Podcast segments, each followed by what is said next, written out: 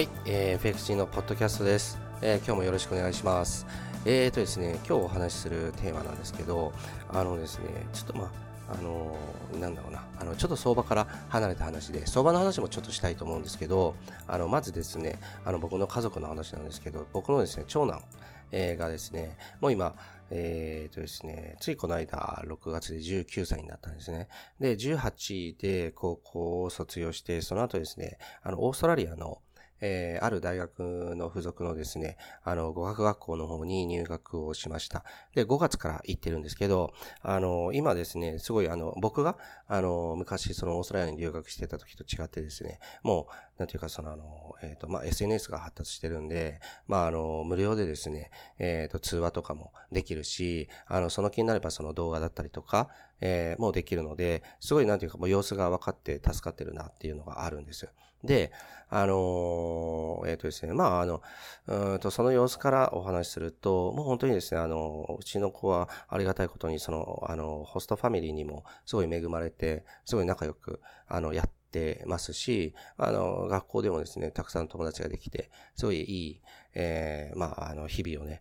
あの、過ごしてるらしいんですね。で、あの、オーストラリアのですね、あの、クイーンズランド州っていうところにいるんですけど、あの、すごく気候がですね、1年のうちほとんどが晴れ。で、まあ、だからこそちょっとあの、えっ、ー、とですね、えっ、と、水とかが不足しがちっていうところはあるんですけど、あの、本人とこう話してるとですね、もうやっぱ日本には戻りたくないなっていうようなことを言うんですね。で、それだけやっぱり日本の魅力っていうのは、まあその、若者の中でないのかなって思うんです。これは、あの、うちの子供だけじゃなくて、うん、やっぱりですね、そのオーストラリアとかニュージーランドにこう渡ってる、あの、若者たちっていうのは結構言うんですよね。いろんな意味で、やっぱり日本よりも、あの、いいところがすごく多いんですね。で、まあ、それとしてですね、あの、問題のですね、その語学って英語の方はどうなのかっていうことなんですけど、今ですね、向こうに渡って1ヶ月ちょいなんですけどね、あの、うちの子はですね、えー、とですね、中学高校の時の英語っていうのは、まるでですね、できなかったんですね。できなかったっていうか、まあ、やっ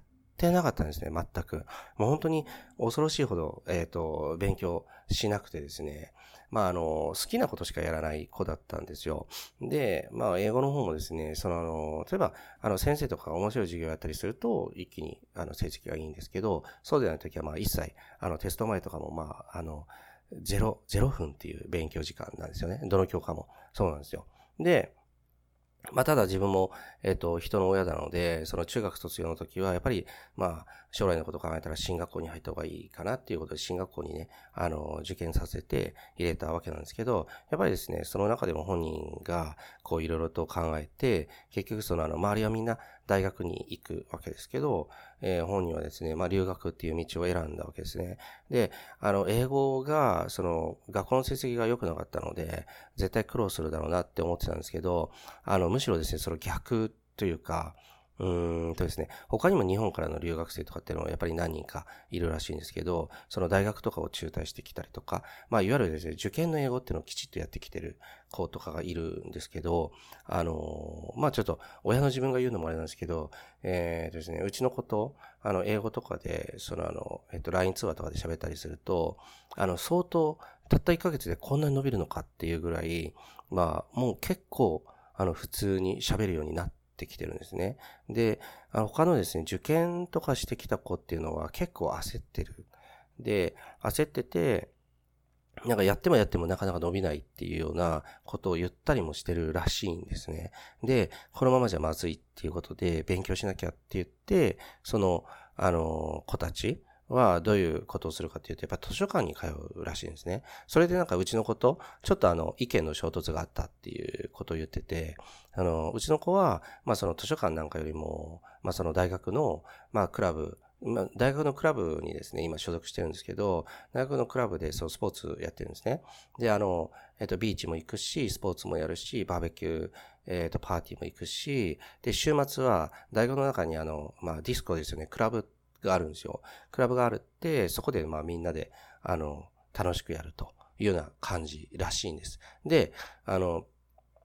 うちの子は、うんと、基本的にはですね、そのいろんな人のこう輪の中に入っていって、あの、とにかく実地で、えっ、ー、と、語学を習得するっていう、それをですね、あの、メインにやってたらしいんですね。で、あの、そしたらですね、やっぱり自分、自分もですね、うちのこと話してて思うのは、なんか、あのー、例えばですね、例えば、あの、うちの子と話してて、なんか、うちの子がですね、has gone っていう言葉を使ったんですよ。で、has gone っていうのは、まあ、まあ、主語はね、あの、it だったりとか、that だったりとか、な、だと思うんですけど、has gone っていうことは、あの、まあ、自分の感覚で言うと、こう、現在完了で、あの、消えちゃったとかっていうような意味かなっていうふうに、あまあ、思うわけですけど、うちの子は、あなんか、にそれを説明したら、あ、そうか、それのことなのか、みたいな感じで、あの、文法とかが全然頭に入ってないから、むしろ has gone っていう表現として覚えてたわけなんですよ。で、なんでうちの子が英語できなかったのにこんなにすぐバッとこうクオリティが上がったのかなって、やっぱ僕もちょっと不思議だったのでいろいろ話したんですけど、そしたらですね、あの、うちの子がね、いや、あの、お父さんね、つって、例えばね、って言って、あの、first of all っていう、これ、じゃあどういう、あの、風に聞こえたっていう風に言うから、僕は、あの、あの、フェスティバルに聞こえたんですよ。お祭りっていうね。だけど、うちの子が言うには、これは、あの、first of all っていう、まあ、first と of と all だっていうふうに言うんですよ。それが結局こう、つながる。で、あの、文法とか受験の英語から入ってる人ってのは、これは first of all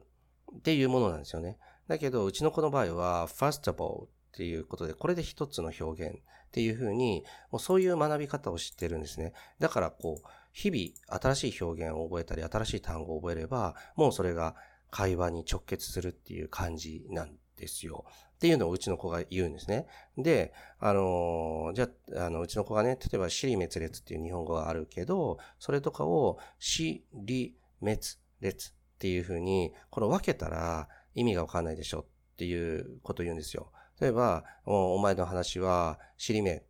つれ、つ、みたいに言ってもわからない、わかりにくい。これはやっぱり死に滅裂なんだって言うんですよ。それと同じで、あの、first of all は、あの、first of all なんだっていうことを言うんですね。だからそういう覚え方をしてるから多分自分は早いんじゃないかなっていう。今もうほとんど会話にですね、本当に1ヶ月ちょっとで、あの、なんていうかな、支障がないぐらいになってて、あの、自分もこう、英語で喋ってみるんですけど、いや、全く喋れなかったのにこんなになるのっていう。で、初日は、あの、オーストラリア行った初日はですね、その電話かかってきて、いや、お父さん、授業何言ってるかさっぱりわからんわっていう話をしてたんですよ。だけど、まあ本人が、いや、でも自分はもうどんどん飛び込むの得意だから、なんか別にわからないことはどんどん聞けばいいし、もうすぐあの、えっ、ー、と、大学のクラブとかにも、もう、あの、申し込みしたし、とかって、わからなければ、もう何回も繰り返し聞くし、その場で覚えるし、みたいな、それだけだからっていうような話をしてたんですね。で、ここで、やっぱり僕思うのは、あのえっ、ー、とですね、英語の学習に、例えば日本人って今なんか小学校から始まって中高、で、もしかしたら大学とかまでもう何年もやってても、ほぼ喋れない人っていうのはたくさんいるわけなんですね。で、そうするとじゃあ何が言えるかっていうと、日本でこれが常識だと思われてたものっていうのが、本当に正しいとは限らないっていう、これがまず一つだと思うんですよ。で、それをこう、うちの子供が向こうでこう学んでるて、上達してるところを見ると、僕はやっぱりそこは思うんですね。で、あの、やっぱり常識、日本ではこうだっていう常識があって、英語の学習方法はこうなんだっていう常識があって、それがまあ学校で学んだことっていうのがメインなんだけども、日本から今その、最初に言ったようにその受験の英語を経てですね、オーストラリアに留学してる人とかっていうのは、なかなか伸びないらしいんですよ。で、じゃあ伸びないからどうするかっていうと、図書館に行くっていう発想らしいんですね。で、あのー、つまり生きた英語ではないっていう。で、それを何回もその、やってると、その、読んだり書いたりっていうのは、得意にはなるし、文法も得意にはなるけども、それをこう、活かすことができないっていうことなんですよね。でも、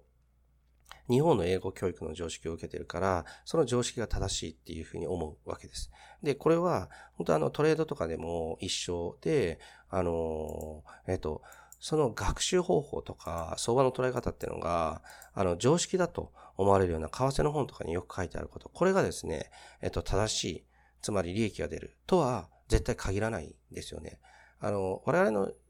トレーダーの仕事ってのは、あの、正しい正しくないじゃなくて、利益が出たら勝ちなんですよね。で、利益が出て、それで、そのお金で自分の人生を充実させて、えっ、ー、と、周りに社会貢献してっていうことができたら勝ちなわけです。で、その原資となるのがやっぱり利益なので、で、それを考えると、やっぱりですね、あの、常識が正しいとは限らないっていうのは、僕は、その、まあ、なんていうか、その、あの、うちのこと、話しながら、もう本当そうだよねっていうのを、やっぱり再確認したっていうところがあるんです。これが一つ。で、あの、もう一つはですね、やっぱり、あの、実地でね、失敗を繰り返して習得する。それにですね、あの、勝るものはないなっていうのを、またやっぱりここもですね、僕は再確認しました。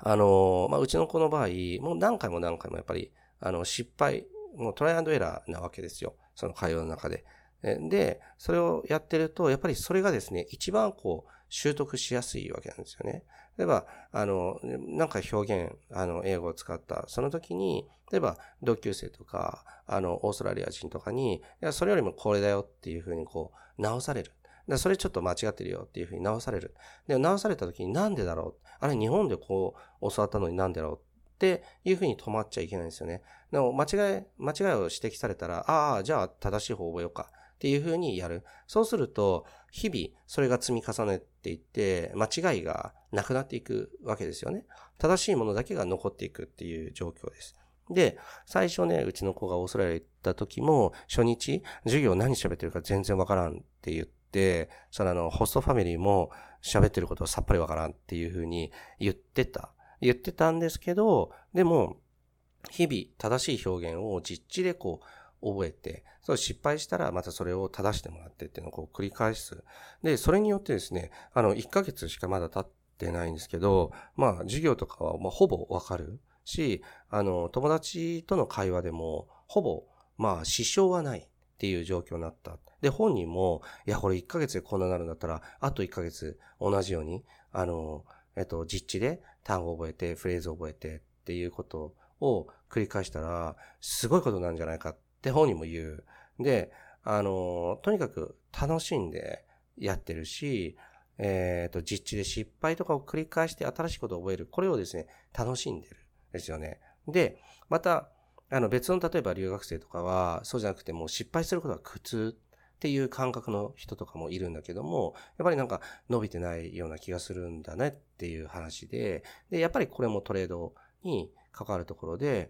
ぱりね、あの、トライアンドエラーをこう繰り返して、それをね、楽しめる。そして、エラーしたものっていうのは、やっぱりね、あの、次からはエラーしないようにっていうふうに、その場でその場でこう解決していくっていう、やっぱりこれが大事ですよね。だからそうするとですね、あの、全く正しくない勉強法からスタートしたとしても、それで失敗したら、じゃあ失敗したのを削ぎ落とす、削ぎ落とす、削ぎ落とすってやって、あの、正しいものだけを残していけば、結果的にはですね、あの、トレードのスキルっていうのは習得できるっていうことに、やっぱりなるわけなんですよね。でこれがやっぱり二つ目なんですよね。で、あの、最後、えっ、ー、と、三つ目はですね、やっぱり、あの、相場に詳しくなることっていうのが目的なんじゃなくて、相場で勝つことが目的っていう、ここですよね。えっ、ー、と、あの、そのうちの子の、あの、留学の、あの、様子を見てると、別に、あの、英語のですね、例えば文法マニアになったりとか、そういうことになる、えことが目的じゃないわけなんですね。まず、とにかくじゃあ留学してる目的の一つっていうのは、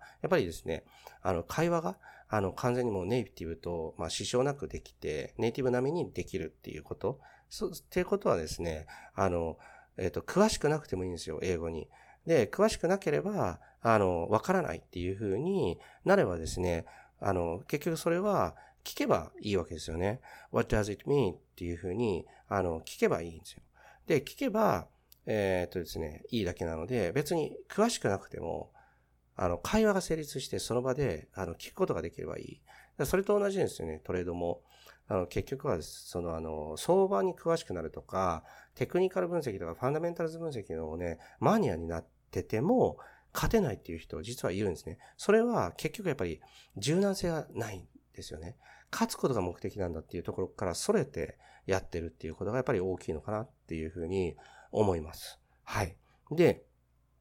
まあ、あの、メインの話はここまでなんですけど、まあ自分もね、あの、その子供と話してて、なんか、いや、お父さんその表現は使わないよみたいな感じに言われて、おお、こいつ生意気にって思うんですけど、今、あの、本人はね、あの、向こうで、えー、っとですね、放課後は、えー、っと、野球と、えー、っと、バレーボールやってるんですよね。で、バレーボール、えー、とかでもですね、例えば、あの、なんか、まあ、例えば日本でよく言う、あの、えっ、ー、と、失敗した時に、ドンマイドンマイっていう、これもともとドンマインドですよね。えー、だけど、ドンマイっていうのはやっぱり向こうでは使わないっていうことですね。これはもう相当なんか、まあ、嫌味っぽいっていうか、そういう雰囲気なんだよねって本人が言うわけですよ。で、本人も最初それを使ってたんだけども、ドンマイドンマイって使ってたけど、あの、オーストラリアのね、あの、その、えー、何？あの、一緒にバレエやってるチームの人たちが、いや、それは、あの、ちょっと表現悪いから、そうじゃなくて、no worry っていう、それなんだよって、no worry でいいんだよっていうふうに